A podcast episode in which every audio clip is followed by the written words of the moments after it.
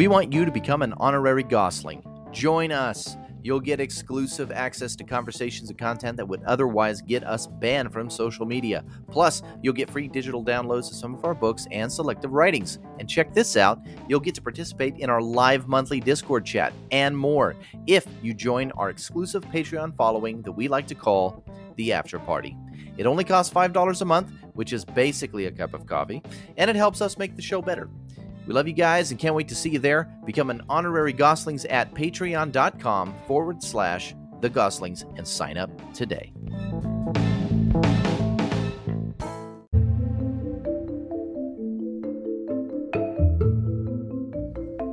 Hey, everybody, this is part two of our interview with Gary Wayne, uh, where we discuss uh, Nephilim culture, uh, alien disclosure, crypto technology, uh, Mark of the Beast, chip technology, the metaverse, Medjugorje Lilith, and more, including what's going on in the Ukraine and Russia right now.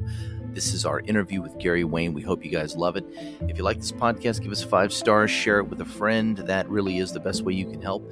And uh, without further ado, let's get on to the rest of this amazing two part podcast series an interview with Gary Wayne, the author of the Genesis 6 conspiracy. Do you think, um, and what you're describing, by the way, very much has echoes of uh, Oceania from 1984? Yeah. You know, uh, which ironically kind of has an echo, an Atlantean echo Yeah. to it, you know? Yeah. Um, so it's like, who knows how that's going to develop. But as far as uh, Nick's question, we had a cool comment about uh, Melania being supposedly tied to the Romanovs, which I think is interesting. But do you think that Trump is one of those bloodlines, or do you think that they hated him because he was kind of a usurper? Yeah, I think it's uh, they they really despised him from a lot of different aspects. So, you know, there's not a whole bunch in his bloodlines that would show a lot of purity. Um, but like a lot of the other presidents, there's some connections. That his aren't quite quite as strong, but he was part of that left organizational structure as an oligarch, right? Mhm. And he uh, knew inside and out for the most part, or knew enough from being from the inside about how they worked and what their strengths and what their weaknesses were. and so he would be fully armed and he I think he would have run in the Democratic Party but they wouldn't let him. Yeah. So he switches from being a Democrat to a Republican who doesn't want him either, Yeah, right. but he's Yeah. permitted to run, right? But So the when base he- did. So when he it, comes yeah. up, I mean, he's hated by all the globalists, the globalists that are part of the Democrats, um, and you know certainly progressive and further left is all globalist, and you can argue amongst the more central liberalists how much are globalists or not, but the the established Republican Party is globalist and perpetual war, just as you have that same faction that's that's on uh, on the left and so they were anti-Trump and lined up against him, right, as well. And so, but that doesn't mean he is like a messiah type of figure for for Christians, although he did Christians a lot of good. He was just trying to tear down his opponents. Yeah. wasn't necessarily for the good of Christians. It was a beneficiary of it because he needs that power base Mm-hmm. to be able to do that from. Mhm. Yep. Yeah. And That would- a lot of the things that he did were actually were bringing the end, a lot of end time events together, like bringing the Abrahamic Accords for another group of nations that would be offsetting the, uh, you know, the Shia of Persia. Um, would be being formed that might even include Israel within that sort of alliance, right? And Yeah. and so he also got Jerusalem established. So he, he was still kind of working there. I think he just wanted a larger role for the U.S. and a larger role for his family to um, ennoble their bloodlines going forward or to continue to do so and have a long-term play on the governance of the rising empire or group of nation or trading bloc, whatever you want to call it, that would be centered in the United States. Yeah, yeah. Mhm. There's a, a great uh, series of videos by um, probably Alexandra is her name, and she lays out. She kind of has an interesting worldview that you know the there's the light side and the dark side, and the dark side is satanic, the light side is Luciferian, but they're not. There are no real good guys, and the Trump is like on that Luciferian light side, masquerading as a good guy. And yeah seems- we don't we don't want to be involved on their good versus evil in their dualistic religion because both sides are polytheist whether it's Yeah. the white magic or black magic whether it's a good nephilim or a bad nephilim whether it's a good witch it's or Captain an evil witch a good witch or a bad witch. Yeah, Yeah, yeah. right. still part of the same pantheon who wants to destroy the descendants of adam and noah so Uh-huh. Yeah. Interesting. especially Man, with CRISPR technologies and the Green New Deal and uh, you know all the yeah. So I think it's an important thing within their cult and culture Yeah. of what's going on. Uh, and there are rivalries, as you know, sort of in and around all of that. Um, but it's still polytheism, and we need to understand that. yeah. I have, I have a question for you. So, I've heard the phrase Nephilim culture oh, yeah. several times, um, and I wanted to ask you, what is Nephilim culture, and how is it being propagated on us in light of current global events? Yeah. So Nephilim culture is um, imagine Sodom and Gomorrah. Mhm. and this would be Rephaim culture after the flood, but the Gnostics look at Gomorrah as the seed of Nephilim creation before the flood, and Sodom as the location after the flood where the giants are recreated after the flood. Um, and that Sodom and Gomorrah, uh, as with uh, all of the cities of the plain, or most fortified city state fortresses, were built on a hill, like on a ground, right? And they were called Yeah. cities of light, uh, shining Yes. cities of light. And to them, Sodom was a shining city of light that had burgeoning knowledge, uh, had giants, it had polytheist doctrine roaming that in, in, in you know, included everything that we understand from a Christian thing that's probably not quite right. Um, that would be going on uh, throughout uh, that that sort of culture. It would have had sacrifices. It would have had. It would have been on steroids, and you would have had at the beginning the Baalim in Sodom walking amongst them because Baal is thought to be the parent of the Rephaim or the Rapayu as they're depicted in the Ugaritic text, right?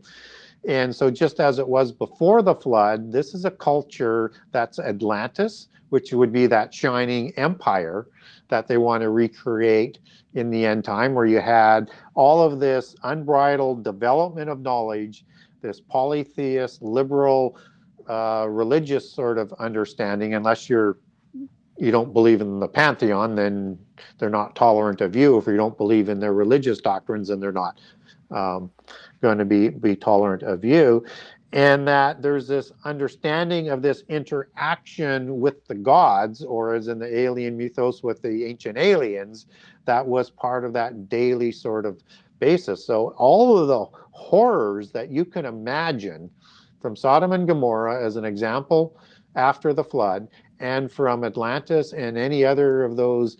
Uh, civilizations that's depicted in Lord of the Rings or um, I'm trying to think of that show that was on that uh, uh, was really really popular and was antediluvian based and this like was the different War of the Kingdoms and stuff like that. Game of Thrones. Game, of, Thrones. yeah, Yep. uh, with Oh, that okay. that um, that would be that type of uh, culture that that that they're talking about. And it's important to keep that in context with one of the overarching signs to the end time that Jesus provides that it's going to be like the days of Noah Yeah. and those are the exact same words that are used in Genesis 9:29 to describe the life of Noah, the days of Noah, which was 600 years before the flood when you had all of this antediluvian things going on that caused the flood, and 350 years after the flood that included the Rephaim, the recreation and the creation of Sodom and Gomorrah and the cities of the plain after the flood. Hmm. Yeah. Man, I learned so much every time we talk to Gary. it's awesome. Yeah. Jeez. Thank thank God for the replay, because Yeah. every time it's like okay, because Nick goes through. It's so be like- dense. well, Nick So does a really good at like job at dissecting all of these into individual segments. So it's always fun. Like these are my favorite ones to go back and rewatch at, at the computer when I have time to Google and just Yeah. go off on the journey. You know, I, I have a question. cool- You said something really interesting uh, d- about um, alien, ancient aliens. Do you do you anticipate some sort of in, in light of what's happening currently globally? Do you anticipate there's going to be some sort of formal disclosure happening within the next year or two? Uh, are they coming to save us from ourselves? You Yeah, know, V. What what are your what are your thoughts on that in light of what's currently going on? There will definitely be a disclosure. It's just a matter of how nuanced and complicated and deceiving that it's going to be. Uh, so they they have to create a scenario where they can create a plausible cover story and disguise for where the fallen angels are coming from right? Right. And the fallen angels, we know they can have a changeling capability, so because they can take the form of a man and they can take a form of any gender that they want, and but that's not the whole sort of group of aliens that we need to be concerned with. I think uh, they're part of it, and they could certainly represent a number of different kinds, but that presents a plausible technological answer to the age that we're in as to where they come from. Now, if you have giants that have survived, right? Whether or not they're they're seen as the white elves in the Lord, Lord of the Rings or the Tuatha De Danann, which is the same sort of representation, whether Yeah. they're not fully as they show up as large as the ancient ones or not, there's going to be probably creatures like them that show up in the end time, and they need to be sort of fitting into this universal um, Mhm. Sort of Babylon, as in um, that that uh, science fiction show uh, about uh, Babylon um, and the aliens, and there's going to be this galactic table of these aliens that we're going to be asked to have a chair at the table at, but we're going to have to fight for it. So, what are these other sort of aliens might come from? I think it's the creations of the fallen angels, like on that sort of understanding of the greater Nephilim concept. So you have the little people, right? You have so like the gray aliens. Well, where would they fit in? Well, they're identical in descriptions to the gray gnomes who look after genealogies and technology for the demigods and have flying machines that come through portals, fairy shays, fairy mounds, just like Mhm. aliens do. And they Yeah. kidnap people and they do sex- sexual experimentations on them. They send them back without memories and they're trying to renew their genome and the ability to be able to reproduce. And there's three groups of the little people. Like there's ones that make the weapons, like as in the Lord of the Rings, you have the dwarves that lived in the earth and yeah. they make the weapons for. And you have you know good-looking ones, and you have uh, mischievous ones like the leprechauns. You also have another group, that's the fourth group, that's called the salamanders, which is a reptilian group Mhm. um, which are larger than the little people. And then you have what happened to the the Nachash. Did they save any of those serpents uh, Yeah. that were walking, talking, intelligent beings before all of that was taken away for deceiving Eve? And did they take them off world or in another dimension through a portal or whatever? So I think we need to understand that they created a lot of different creatures before the flood, probably recreated a number of those after the flood, and that they're going to show up as being advanced beings that are in like Star Wars. It was I think it was Babylon Five was that that show that I was talking about, Yes, right? I used to And that watch good it all the time. evil uh, aspect. There were the shadows. dualism. Yeah, and the uh, um the uh the oh it's like Valerians or something. The ones in the in the uh, yeah. encounter. They were like yeah, they were like the uh, Yeah. angels as we would know them, yes, right? And, and it was out this dualism fight between the same same dualism, light Yeah. versus dark, yin Yeah. yang. It's the same Yeah. story over and over again. in yeah and in the star wars version this is the war that they want humankind to fight for to win freedom away from the you know the dark force of the of uh, of the world or what's yeah. allegorized in Doctor Strange where they're fighting the dark lord of the universe and they want to win the earth as that separate realm to be away from that dark lord and they need to fight right. a battle to win that mm-hmm. and the, and so they need to be able to make this case that we're one amongst many that are fighting the evil god of the bible mm. oh yeah yeah i've mm. i've heard that theory before yeah which is actually pretty common in yeah. you know like layman occultism you know yeah. That... so roll that forward to these beings released in revelation 9 sometime before the midpoint of the last seven years mm-hmm. and you have the worst of the demons coming out from the sides of the abyss and then you have the fallen angels that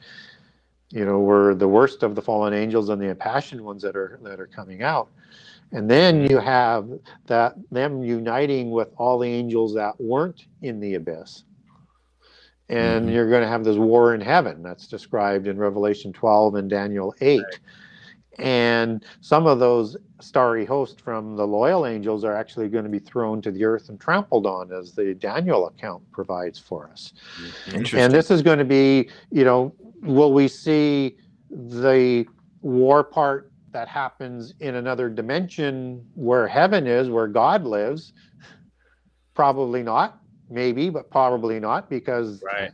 heaven is defined biblically as three different places. One's inside the firmament, so yeah. from the sun in, as I would understand that, and then outside the uh, the firmament, which is the rest of the universe, and then there's the place where God lives. Yeah. Right. And uh, so are you are you saying that there are some angels sure. that haven't fallen yet that will there, fall? Well, there might be. We don't know. What we do know is by Revelation 12, fully one third will have yeah. uh, rebelled. Oh, wow. Right. And oh, wow. that's going to be at least 30, 33 million. So, because wow. there's 10,000 times 10,000, which is 100 million, could be an allegorical number, but it's going to be a large number that of, of fallen angels. Not all of them are in the abyss. Only the worst of the ones went there. So there's right. still angels that are outside, and that they could be the ones who would recreate the Nephilim and the Rephaim in the end time because they know their time is is short. Yeah. So we may not see the war part in heaven, but as they're cast down and as they're being chased down by the loyal angels led by Michael, we could see that war above our uh, you know our skies and in in in in, in the space just outside the earth. And that would be very very similar to probably the wars that are depicted in the rig vedas with all of these powerful weapons and things that happen in the skies that that they wrote down in in their religious history. And i think that might have been reflecting the first war the first rebellion right? Yeah. And, and that that the fallen angels lost and so they're going to be with us from there on. But I think we're going to see, you, you know, and they're going to need a cover story for what we're seeing above us if we're going to see right. any of that war. And then well, the ones the that they capture, that. they're going to need a cover story for that as well. Yeah, that's and that's been the big uh the big debate in the uh non-Christian sort of new age um panspermia kind of community. The the alien community mm-hmm. is that like there are the the Pleiadians, the good the good aliens, you know, and then there are the the grays or the uh, the ones from um, uh, what is it? There's there's some sort of draconic star that uh, suppose so they've already laid the groundwork. But as Nick and I attest, all aliens are demons. That's right. You know, yeah, there, there are no right. Right, right. Yeah. Who cares? Yeah, They're yeah. all going to be, you know, but they've laid that that masquerading groundwork already. Mm-hmm. You know that uh, there's going to be some sort of cosmic battle over the soul and fate of humanity, and you know it's it's just like whatever. Uh, no, it's not. It's not yeah. gonna. It's not. If you're telling me it's aliens, I'm not buying it. I'm out. Yeah, I'm out. Yeah, I'm out. yeah, exactly.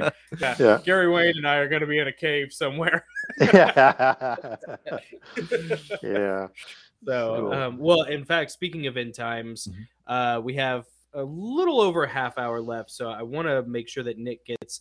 I have so many questions. I want to ask. I want to talk about Lilith. I want to talk about Antarctica, Tartaria, the Fall of Solomon, all this different stuff. Adrenochrome, mm-hmm. um, Colossus, and the Nephilim. But Nick had a really prescient one, a really relevant, topical one that he uh, to Yeah. get to. And, Yeah, uh, in we, light of- we're both really interested in your opinion on this. Well, in in light of uh, one world government and what's Yeah. coming and the battle Yep. between the Thousand points of China, light, yeah, you know? all that that new world order that's coming. I would be interested to know, you know, so like with the fall of the ruble and the decline of the U.S. dollar, which is the basically the reserve currency, Oh yeah, the global uh, currency. What are your thoughts about uh, a cryptocurrency becoming the currency of the the new world order or one world government? Have you ever? I don't know if in, you've ever in the about that. fallout Yeah. of. I mean, of this Russia isn't anything that you write about in your book. Yeah. I realize. Nope. Well, love your that's op- opinion on it. because you know technology is advancing so fast. I mean, it's hard to know the end product of the mark of the beast. But what we do know is it's still developing, and all the technologies, whether or not it's quantum computing or it's AI and everything else that's that's going on in the healthcare industry, that's going to be sort of merged together. Um, one has to have a uh, cashless society, as we said it in layman terms before.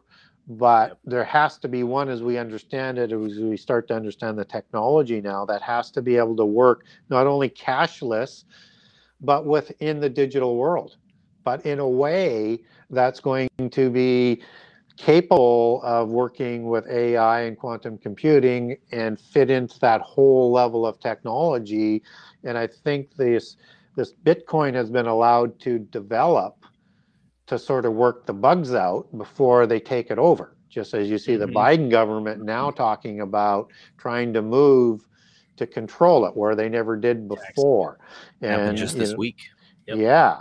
And Yep. then you have another branch that we need to be aware of. So I think that's ultimately going to be part of that whole buy and sell part of it, right? That's going to be mm-hmm. used down the road. That's all interconnected into this greater B system. That's going to be part of the implant mark system that that mm-hmm. we're going to we're people are going to be asked to to receive but there's this and you and you, you hear about it now. I mean you have the swift banking and you have the swiss banking but it's the swift banking one that people are really focused on in terms of how the us monetary system sort of controls the world which is sort of controlled still by the old money and the swiss money in switzerland because all of the banking is there now including the rothschilds that moved there that you know uh, linked up with the uh, money that went there from the Templars and to the Hospitallers or the Knights of St. John who were already there.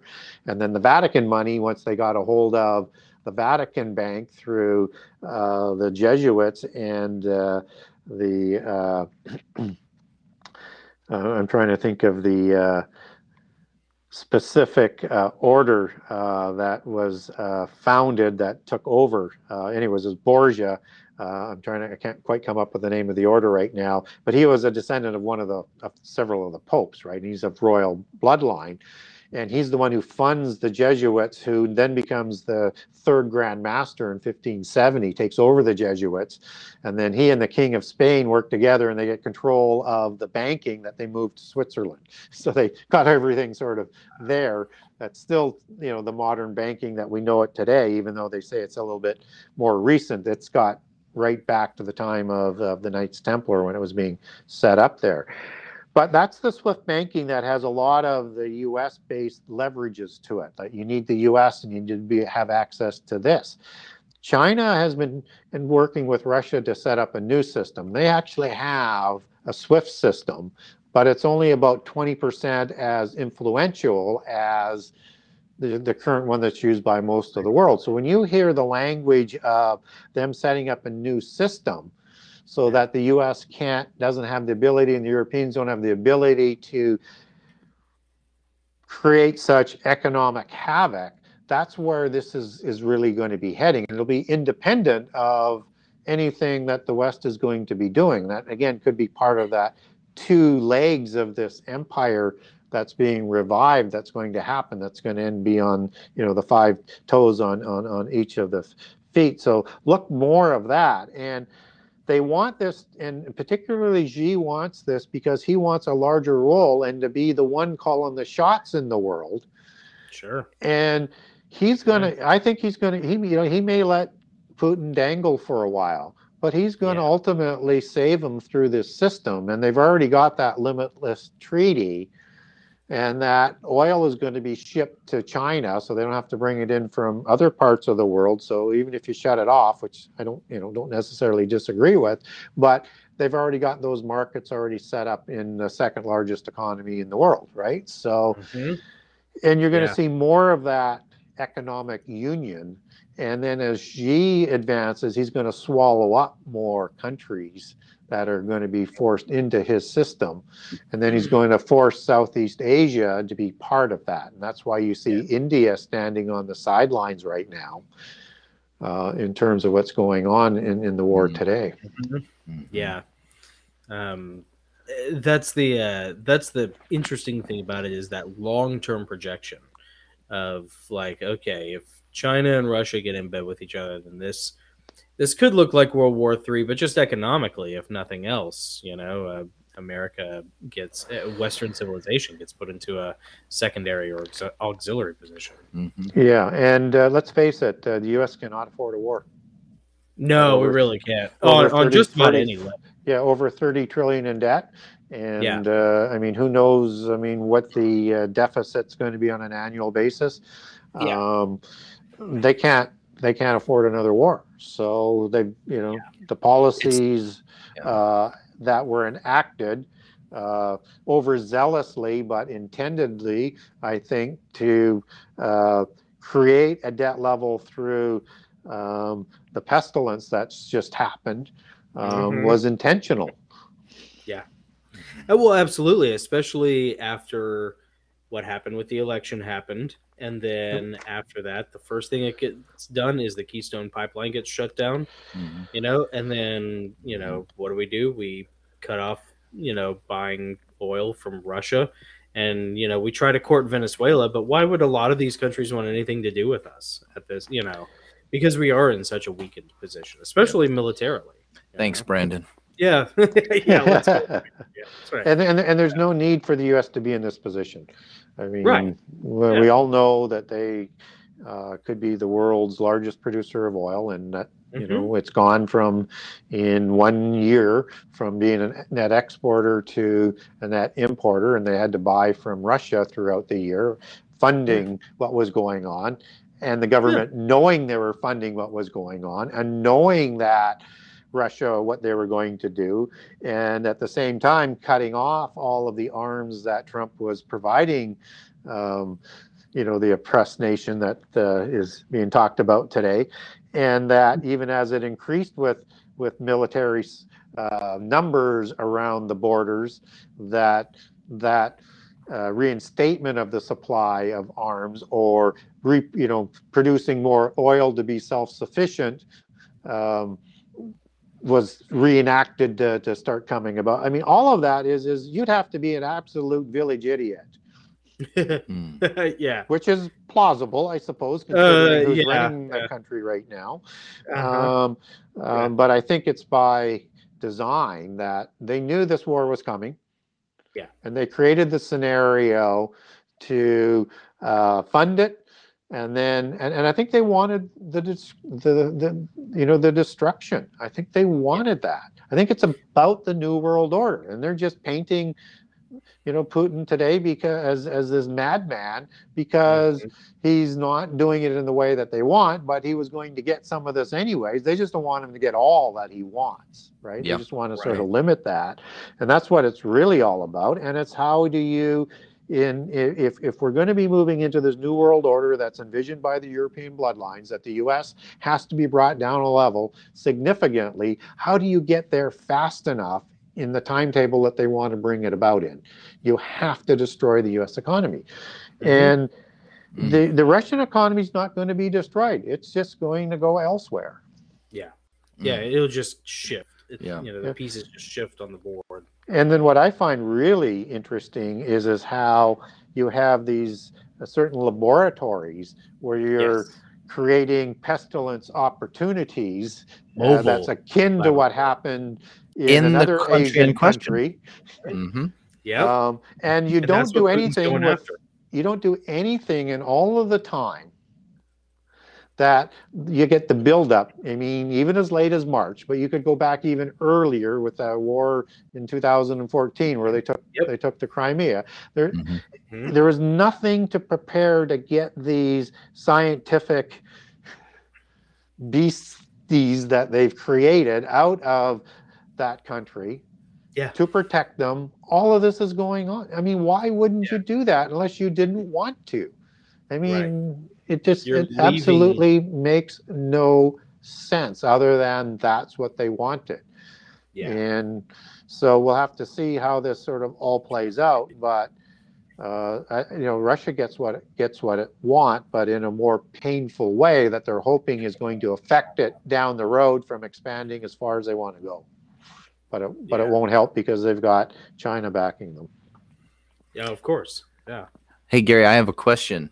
I'm going to Yep. put it up here on the screen. It's from uh, Joey Payne, who just happens to be my mom, by the way. Shout out, I'm Joey. so glad she's watching. It's awesome. Miss you. she, uh, like me, she's a big fan, and she, Yeah. She always was enjoys our so excited conversations. When we told Yeah. her that.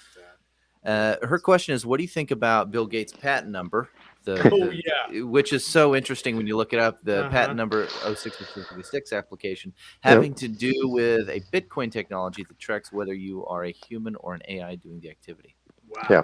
They I- they that's broad, they, question. they they broadcast who they are, what they're all about, and their intentions all the way through. Telegraphing. Yeah. Yeah.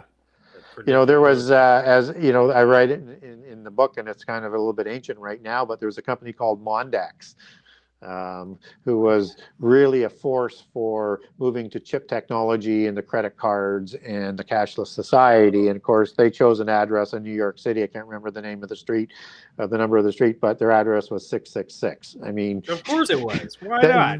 they broadcast it all over the place, just like Uh-huh. any any of the companies, their iconology and their names are usually Yeah. rooted in It's like when all the somewhere. rappers Yeah. do this, you know, when they all Yeah. hold their, you know, yeah, it's it's broadcast all the time. Well, and that chip technology, you know, eh, you wouldn't think, you know, I bet when social security numbers came out, everybody was pretty intense about the mark of the beast thing Mhm. because it's like you couldn't do a lot, and then the barcodes came out and people were upset over that.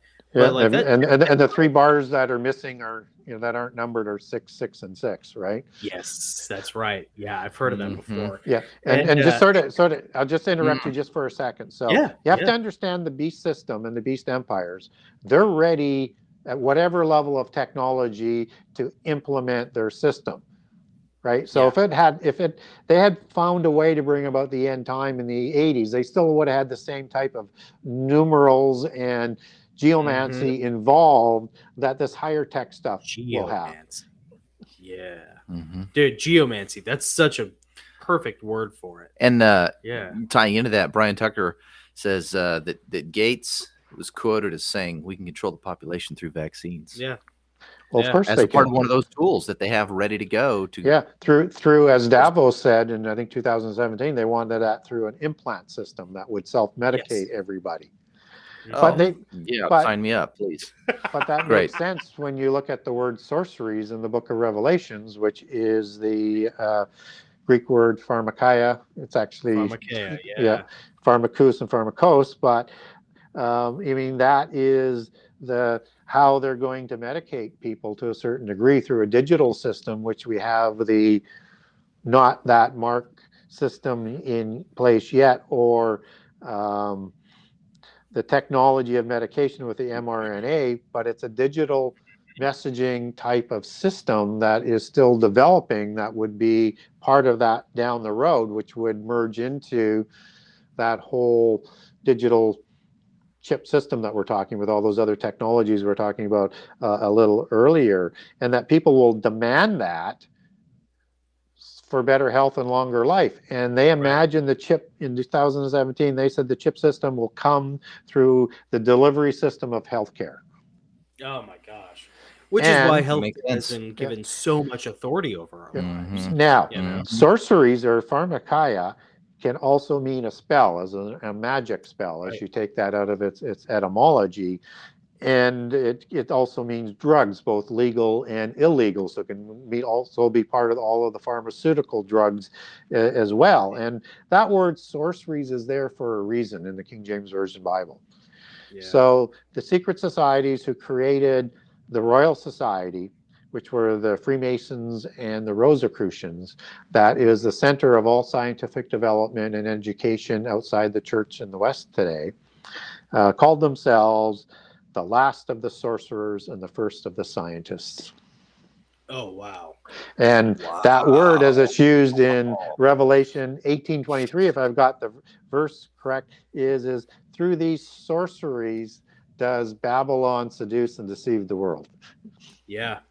Um, yeah. The, uh, the either way it's fallen angel technology. Yeah. Yeah. Yeah, Nephilim culture. Yeah. You know. Um well that's uh that's the frightening thing about it is you know it, and they've been pushing for this. Like you say if they could have done this back in the 80s they would have done it. They could yeah. have done it in the 90s they would. And i remember yep. reading i was into end times prophecy back when i was such a like weird little dork. I when i was in like early high school in eighth grade i used to read these books you know? I would get them from like lifeway. And um I remember they talked about uh, one of the things they talked about because this was like during the Gulf War, the first Gulf War, was uh, when they first started implanting um, little chips into yep. dogs, you know, and then and now like just last week I saw a video where a lady had a chip implanted in her wrist that would mm-hmm. allow her to unlock her yep. the door to her house, unlock the bathroom, unlock the nightstand. And I'm just like, does no one connect the dots? Well, now go back and again, like I say, things are always developing, but um, and they're ready all the time if the opportunity comes. But the Mondex company I talked about is is they were intent that this chip system that they were developing for the credit cards um, would at some point in time not serve its proper purpose because of security issues that it would have to become an implant. No kidding. Yes and they found through their research that based on the technology that they had at the time, that the best location for security and application and protected was either in your right hand or your forehead. Oh, that's right. Uh, I remember seeing something about that with the whole luciferase yep. uh, aspect. The guy who invented uh, the luciferase angle of uh, of the jab, talking about how that same thing that it would have to be implanted in your right hand or in your forehead for the most. And you know what? It again they lay the groundwork for all this years or decades in advance uh the temperature checks you know back when back when the wuhan flu first kicked mm-hmm. off you know mm-hmm. uh everywhere you went you'd have to you know have a temperature check especially like at the dentist and i used to tell them like all the time like listen i've been shot at so like you put anything like a gun at my head, like I'll put I don't play the game. Yeah. You know, and so the alternative It's got that unnerving feeling. It really well, it's like cattle. You know, like, yeah. like they they euthanize cattle with the air gun, you know, like mm-hmm. that's how it makes you feel. It's yep. the the medical world is so dehumanizing now because yeah. of this. It's such a psyop. Like Gary, I'll tell you, I, I, think we may have mentioned it before, but when um as a quick aside, when the first case hit Williamson County, where we live. Uh, I was working a security job, and they had a hard time. They were at the moment they had not enough bottled water for this performance for the show that they were going to do. It was at a theater, and uh, so they were already kind of out looking for bottled water. And within an hour of that, of them finding out on the radio that the first case had broken mm. uh, in uh, Williamson County, you couldn't find water anywhere. And I remember getting this sick feeling in my stomach like this I remember thinking literally thinking the words this feels like witchcraft. This feels yeah. like some sort of hex, some sort of spell that has been cast over people because it's it's something other than just because mass psychosis can happen. Yeah, sure. Yes. But it's something other. There's something nefariously supernatural that's going on with this sort of thing. And that temperature thing They'll do it on your head or they'll do it yep. on your wrist somewhere. Anyways. Yeah, they, they accomplished so much in preparation for world government and world yeah. religion through this last pestilence and Absolutely. pushed the boundaries, learned everything they could do. I mean, you saw what happened in Canada with the War Measures Act that didn't hit their threshold for uh, having it in, but the whole left voted for it in Canada, so it be, became ability. And then they started to seize, you know, GoFundMe and the other uh, place. They they seized, I don't know, something like 400 bank accounts. Uh, Oh, people right. can't have. They took their driver's license away. They were taking their trucks away. They were losing their ability to work completely. Yeah. Um, and most people didn't object. That's the scary thing. That's And it the scary thing. It happened here with cash. You talk about a cashless society. You remember in the first probably what was it, six to eight months of Yep. of the pestilence breaking out. Uh, all of a sudden, um, gas stations and grocery stores and stuff weren't giving you change back. Yep. and you were Mhm. discouraged. There were a lot of articles that went Mm-hmm. out that discouraged you from using cash because Yep. supposedly it would, uh, you know, transmit the the virus. And Yeah. Just, of course, of Yep. course, Mm. you know. Yeah, use So- your credit cards. That if Bank of America decides they don't like your Twitter feed, they can cancel. You know. Yeah. And uh, the big thing that uh, they're pulling their information on as to where they are at right now is is they weren't aggressive enough, and they need to um, learn from the mistakes that they made so that they could be more totalitarian the next school and how to do it. Right. So, yeah, right. Right. They didn't Did it- quite do a They good didn't pull job it off the right Yeah. just perfectly. exactly. Uh, I have a I have a question for you, more related to uh, AI and Web 3.0 and everything that's coming to us on that end, uh, and how it might tie into all this. What are your and again, this is not something that uh, this is a bit of a curveball question. I just want your opinion. Yeah, I'm sorry, Gary. We had a list. It's just so it's so, it's so great talking to you because I love your perspective. yeah. Uh, I what hope are you're okay with that. yeah, wh- Yeah, I'm what, what are your thoughts on the metaverse? Oh yeah, yeah. Is that part of Nephilim culture too? You Well, think, sure it that is, sure it is. Association of the human Yeah. body. Yeah, so so the metaverse is this whole matrix system that they're talking about, right? That's based on uh, sacred science and sacred geometry, sacred math, uh, advanced technology, and this is the world that they're trying to bring in, and they believe in polytheism that the world is a computer matrix, right? Yeah. And that Yeah. this is a projection and the whole world is based on this this uh, geomancy um, um, that and the codes that they have. You- yeah you need to look past beyond like being a diviner and stuff like that and into the mathematical parts of the geomancy as you, you dig into that. And that um, if, if we understand that that's what they're trying to do and we see these things like a virtual world they're just trying to recreate what they think is already here as a virtual Yeah. world right Mhm. and that they this is control and they're gods of. Mm-hmm. You know. Because they ain't gonna be in it. Yeah, yeah. Well, Yeah. that they that they control. I mean, that's the big thing of uh, of AI and you know uh, silicon based life forms versus carbon based life forms is that God created those, but we want to be God. You know. right so mm-hmm. what was the question again? Because i, I kinda Oh, I'm sorry. Yeah, that no, was no, it's just it's just your bad. just your opinion on the metaverse and you know, yeah so that that's what i was looking for. I couldn't quite get that and and so when we look at how they named it it, it will tell you something and that it is a short version. It might be an acronym of some sort but that's not how they always work. So like cern they say is an, an acronym Right. but it's actually CERN was the god, um, which is a Pan type of god, an Azazel type of god, Satyr god, as at least in the degraded vor- uh, form in the Etruscan pantheon, which was there before Rome, right? Or. Cernunnos, which is the same god in the Druidic pantheon. So that's not an acronym; it's the name of a god, and it's the name of the destroyer media. god, right? Mhm. Yeah, that Azazel is, and uh, bad Mhm. Napoleon. So when we look at Meta, I Mhm. would look into Metatron, and Metatron Oh yeah. is uh, the E- uh, the Enoch son of Cain in the third book of Enoch, who raises himself up to be an angel-like status, and even to the son of God-like status through the knowledge that he developed. And his name was they changed to Metatron once he Yeah. became at that level. And Metatron is the name of the spirit that is guiding a lot of the scientists and the people that are working uh, on a lot of this digital technology and providing the things that they need to develop it. So anytime you see Meta, you need to be thinking in terms of the Nephilim fallen angel technology and knowledge, just as you've been talking about, because they're going to label it. So when yeah.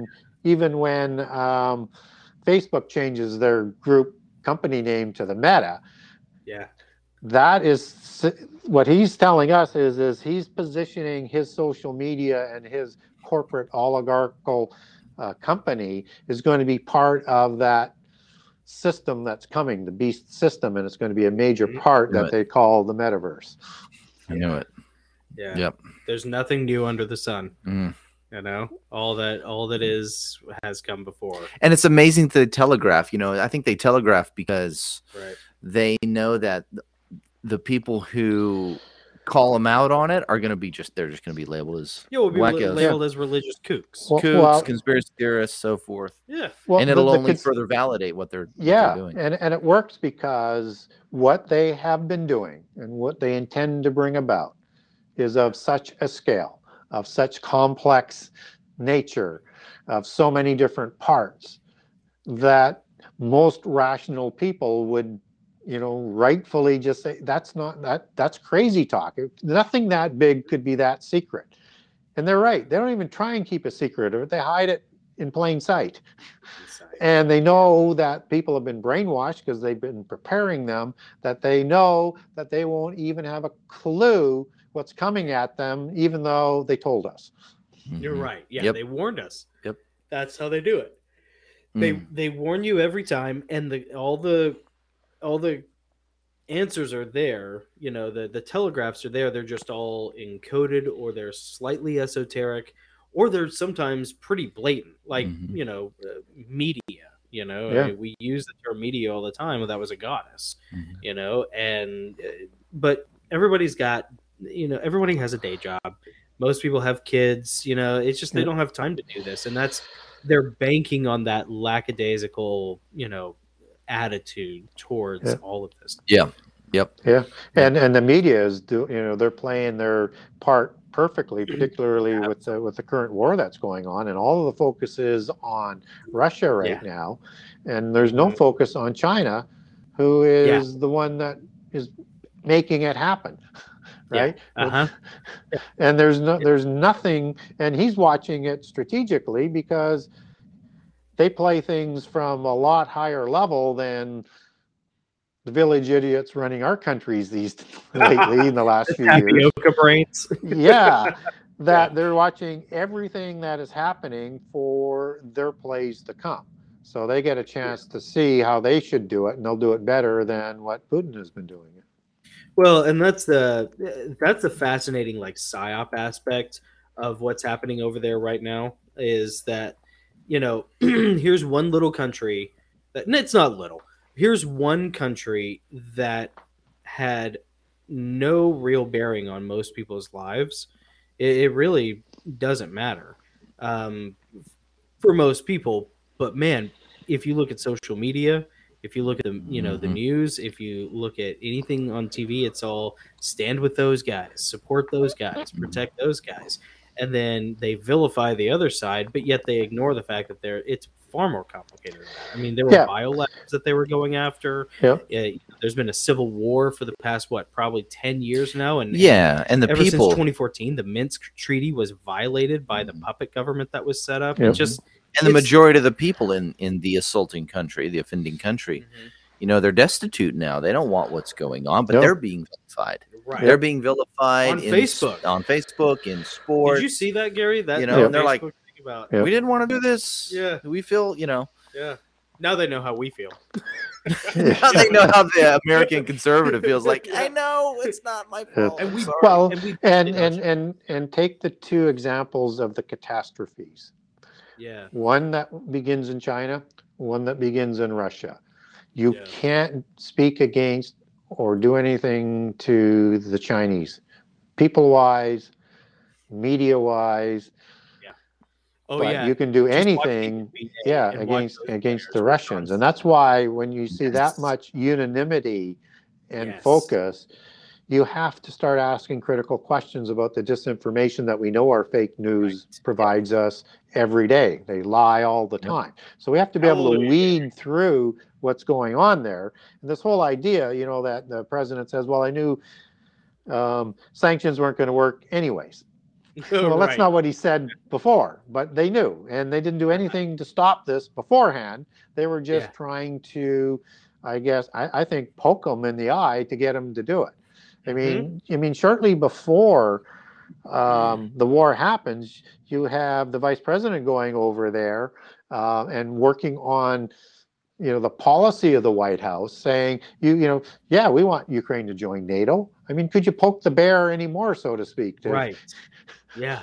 I yeah, mean, and they have been Yeah. poking the bear for the better part of I think five or six years now, uh, stacking their troops over there. That's why all that conflict is taking place on the eastern side.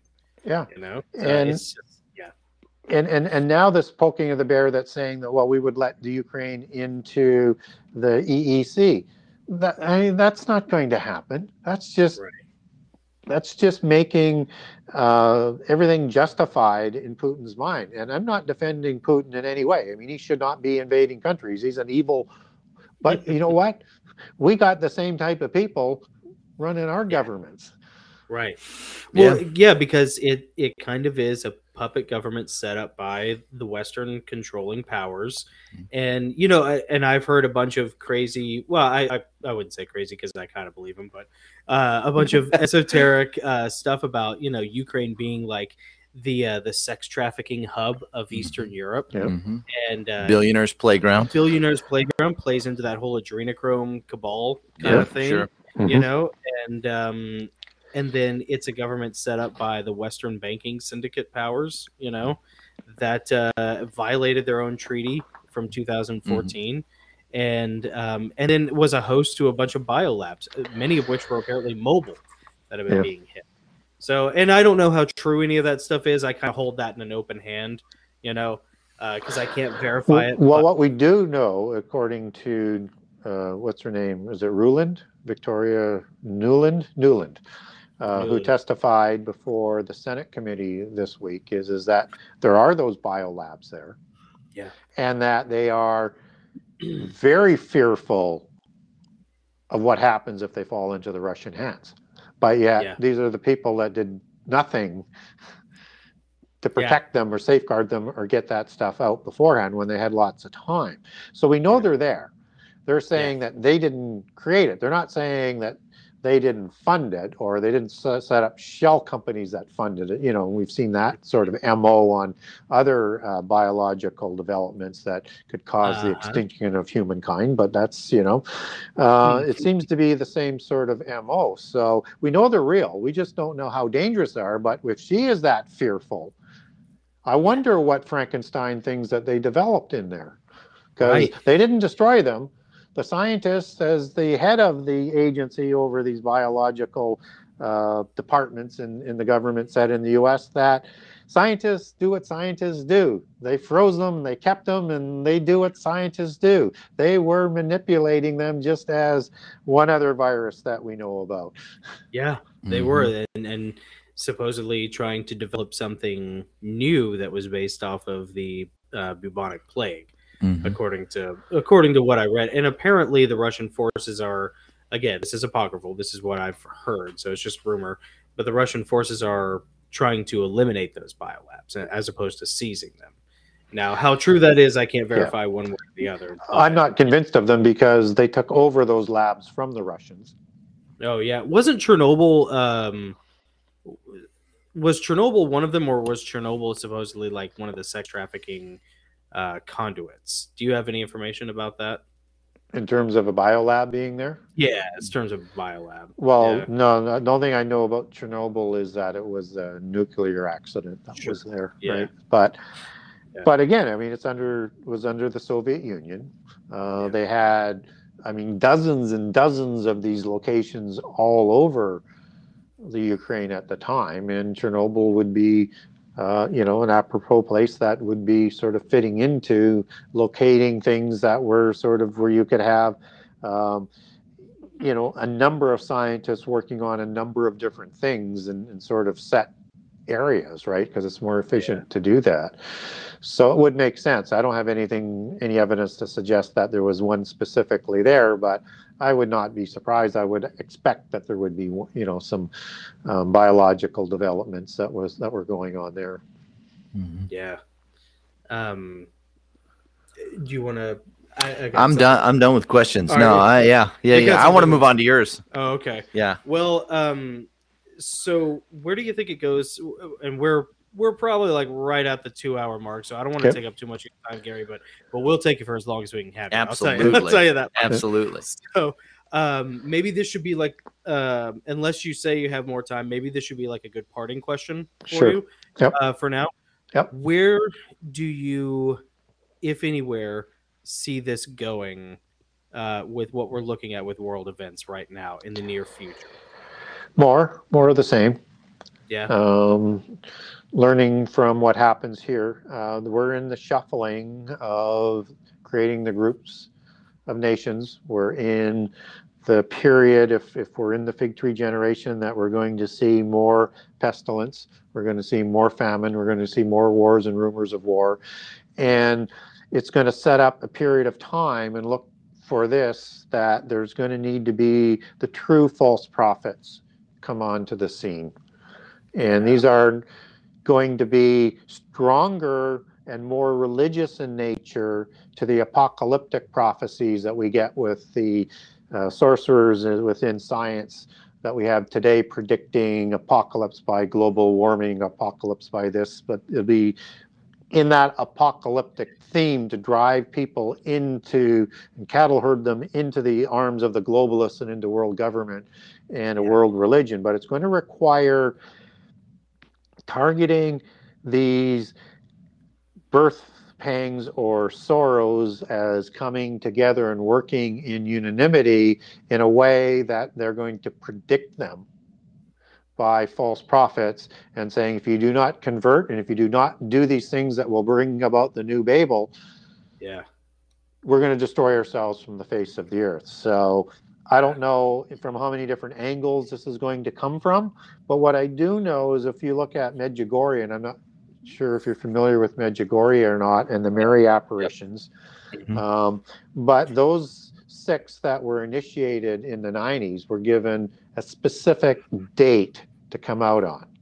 And they have 10 apocalyptic prophecies that will get stronger as they go. And they will they will come out and say if the world doesn't convert to the one true religion, this yeah. disaster is going to happen. And if you don't convert by the time the 10th comes, the whole world will be destroyed. And they're going to drive people into this religion through fear. Now, there has to be some more changes that would come if it comes up through the Roman Catholic religion, which, uh, you know, I don't know whether you're aware of, in about 2017, Francis took control over the whole Medjugorje uh, scenario and situation and recognized uh, officially a number of the apparitions and uh, is overseeing all of that. So one would expect that that's going to come out. That doesn't mean there won't be false prophets from other religions and stuff that are coming out, but expect right. that type of pattern so that this one true religion that's going to come out is going to be able to reel in the whole world to convert to that religion and, and have mm-hmm. an umbrella type of basis uh, of, uh, about it. So you can have different denominations, so to speak. But the one religion that's not going to be permitted will be Christianity. Christianity. Be- I noticed that when I worked at, uh, I, had, I had an office job, a corporate office job, and I noticed it. Well, pretty much any in any group setting that was secular, you can part of the New Age system. You can mention any deity or any religion or holy text yep. you want. But if you start quoting from the Bible or if you mention Jesus, people get really uncomfortable mm-hmm. if they're non. Well, that's what secular means. It means non-Christian. Non-Christian, yeah. and so, right, yeah. So exactly what you say is that New Age thought process, everything but Christianity. Yeah, and so they're, they they will um, try and discredit and de-deify Jesus. They will want yep. a remnant of Christianity that is going to fit into the polytheist uh, religion. Expect yep. them to hit monotheism at the Moses level because it connects into Islam, Judaism, and Christianity, and they're going to say he was a polytheist from Heliopolis, and that was the true religion that went rogue. Expect that uh-huh. as part of yeah. what is going to come. Um, I would also expect that they are they will continue with what they tried to do with Paul at the time of the the Gospels as being the heretic and the evil liar that comes out of the Dead Sea Scrolls. Uh, they they're going to basically say he's a heretic and that only his writings take Jesus to godlike status, although that's not true as you understand and read the four gospels. But they'll yeah. also eliminate the book of John as well because they hate that as well. Mm-hmm. Um, right. And then re yeah. and al- re-allegorize through allegorical meanings uh, what's written in the Bible, so it fits in with with polytheism. So there's a lot of things that sort of need to come together, but things come together quickly when you get those false prophets that are going to come about that is mm-hmm. going to bring that universal religion about and mm-hmm. through all these other catastrophes that they're predicting will be the glue that establishes those 10 kings those 10 groups of nations for the new atlantis for the new age that they want to bring about wow well you know i last time we talked and this is kind of just a little bit off topic last time we talked and this time i know Jonathan's been wanting to ask you a question about Lilith, I think. Oh yeah, and I know last time we didn't get to it, and I don't want this time to get by enough. No, no, we because this is really well, interesting. I mean, I I'm just curious about that. I would like to at some point have you expound upon Lilith, you know, as um, whatever you have to say about her, because there is a a great chapter in your book about Lilith. The yep. Genesis Six conspiracy has a fascinating chapter about Lilith mentioned once, it seems, biblically, and then, uh, but yet has remained part of the cultural zeitgeist and has become such a popular thing. Yeah. So uh, I she was a character in one in a couple of the Angel novels. Which, by the way, after your second book comes out, I think I'm going to have to rewrite all seven of the Heavenly Realms novels in order to fit a more accurate cosmology. You know, but yeah. Uh, but yeah, I she was one of the topics that I did want to ask you about at some point. So well, she, um, I mean, it is an important um, goddess figure, right? She's yeah. um, I, I look at her more of almost a demigod um, in terms of the research that I've done on her, and through the lineage of Tiamat, which is a Leviathan dragon type character of the parent yes. gods. So from that aspect, could be a uh, um, not a demigod, but an offspring god.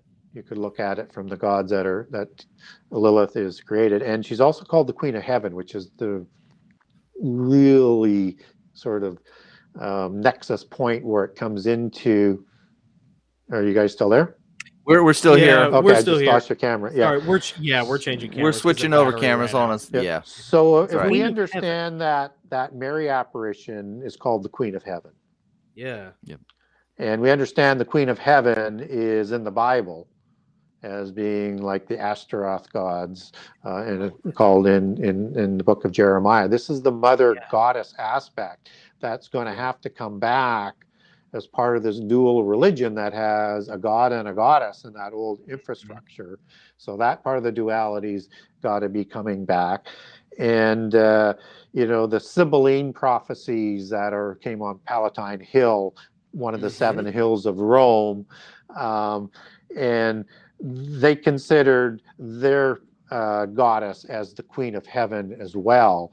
There, you get this imagery that sort of, and I'm just yeah. sort of doing this quickly because it's a fairly long topic, but you get this imagery that is coming about uh, that is going to sort of resurface as part of this Babel religion that's coming back, and who is represented in Revelation 12 as the description that those six children saw in their apparitions, as is a similar description to the other Mary visions and all the Mary visions from Joan of Arc to Ignatius of Loyola to, yeah. you know, Fatima. It's it's all a very very similar description. And remember, we have a woman that is riding the beast empire, which is the end time mystery religion, because the mother goddess was actually thought in ancient times to be as important or more important than the male god. It Right. was not only the fertility goddess and a war goddess, right? And Yeah. sort of Athena, a, uh, a yeah, yeah. yeah. Isis, So we need- we need- Ishtar. We we need to be aware of that Queen of Heaven aspect that uh, is going to become more prominent. hmm Man, that is so awesome. I really want to touch on that uh, more next time we're able to talk because it seems like there is such a uh, a corollary between Lilith and then this this feminine divine concept that is, you know, and whether that's the whore of Babylon or whether what that is exactly, it just seems to be this um, this thing meant to lead people astray. You know, Yeah, and and and known in Gnosticism as Sophia, and wisdom. Sophia, that's right. Yeah, And Yeah. of course, you see that coming up with AI and artificial intelligence and names and things Oh, like that. Oh, that's right, yeah. Uh-huh. So, yeah, Siri. expect.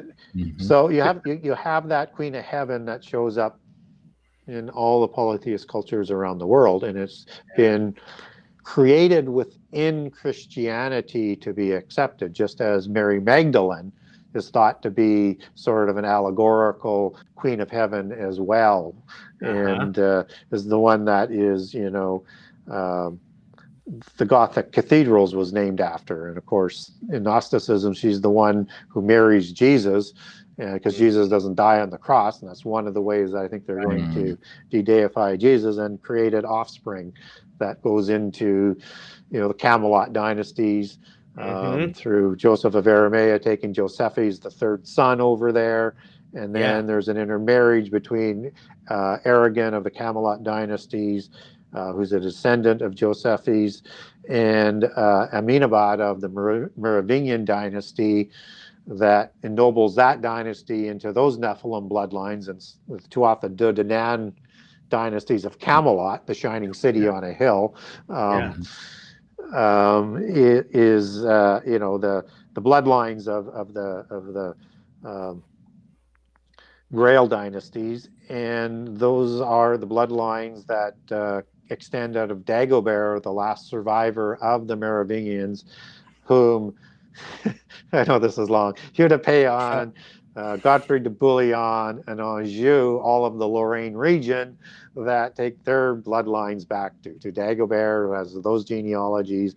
And of course, it's the Anjou that kept the uh, King of Jerusalem title crowned to them in 1118, uh, which they want to take as a title at the Abomination, and that passed down eventually through Hungary and then back into the Lorraine region over to the Habsburg Lorraine dynasty, currently rests with the Bourbon family, which is the bloodline of uh, the kings of France and King uh, Philippe, son of Juan Carlos, who has the King of Jerusalem title today. But within the Anjou bloodline, there's some rivals to the King of, Of. Jerusalem title. So one shouldn't be too surprised about that. But For your for your next book, you should have um, some yeah, an illustrator create Oh, a some chart like a, Clarence- tree, like, like a- Clarence Larkin like did for a the Spirit bloodline, Worlds. yeah, bloodline, Yeah. like Oh. timeline, like Oh, family. that'd be so cool. Yeah, it'd be so huge, though. I'd buy it. I'll pay for it it'd be huge. It'd be a book. It'd be a book of genealogies, and I don't know Yeah. if you get it all It into one. And it, it gets and- and it gets so wide through the generations, right? Yeah, And then Yeah. and then the intermarrying of the different bloodlines and the scioning that they do Mhm. to. But yeah, Well, it- people have said that, Call but it's it's, it's a Gene- project uh, that is Table of Nations. so large that yeah. dude, uh, that could be your third book. no, maybe it's Yeah. your third book. Yeah, or whatever. Who knows?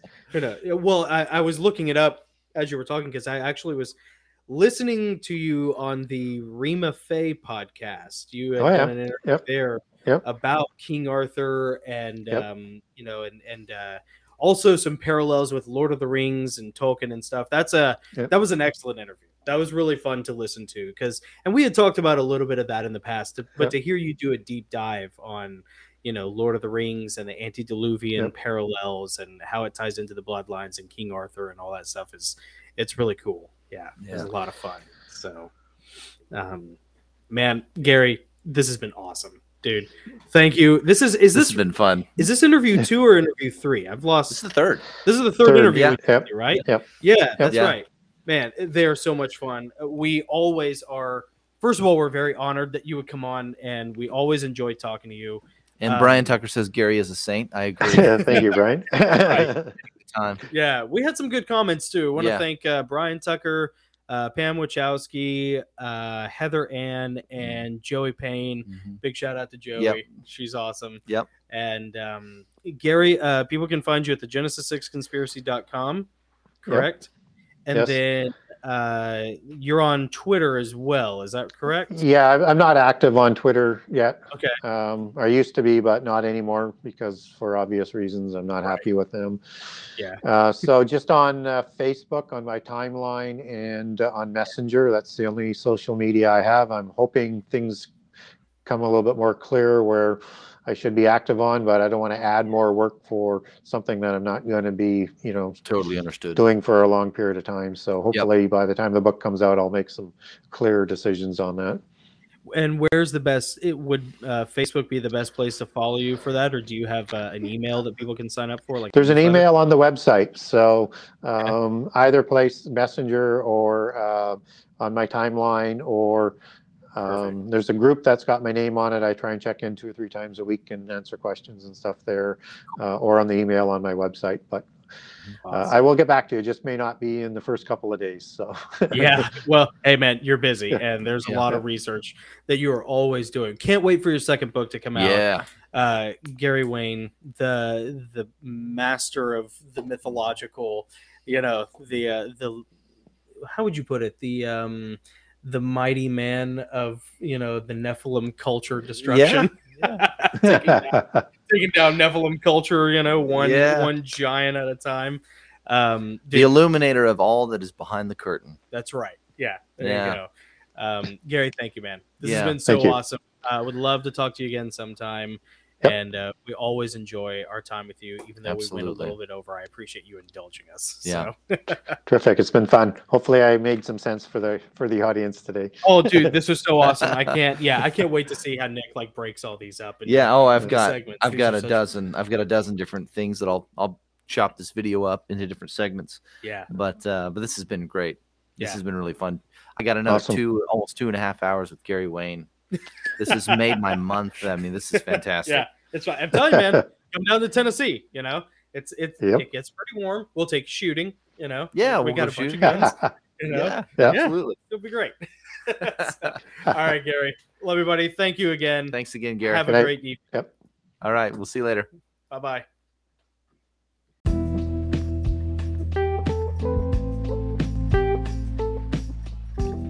Well, that's it for this episode, guys. We hope you enjoyed it. Uh, we'd love it if you'd share this podcast with a friend of yours. That's the best way you can support us. Also, give us five stars and subscribe. Man, we really appreciate you listening, and we will see you next week. Bye.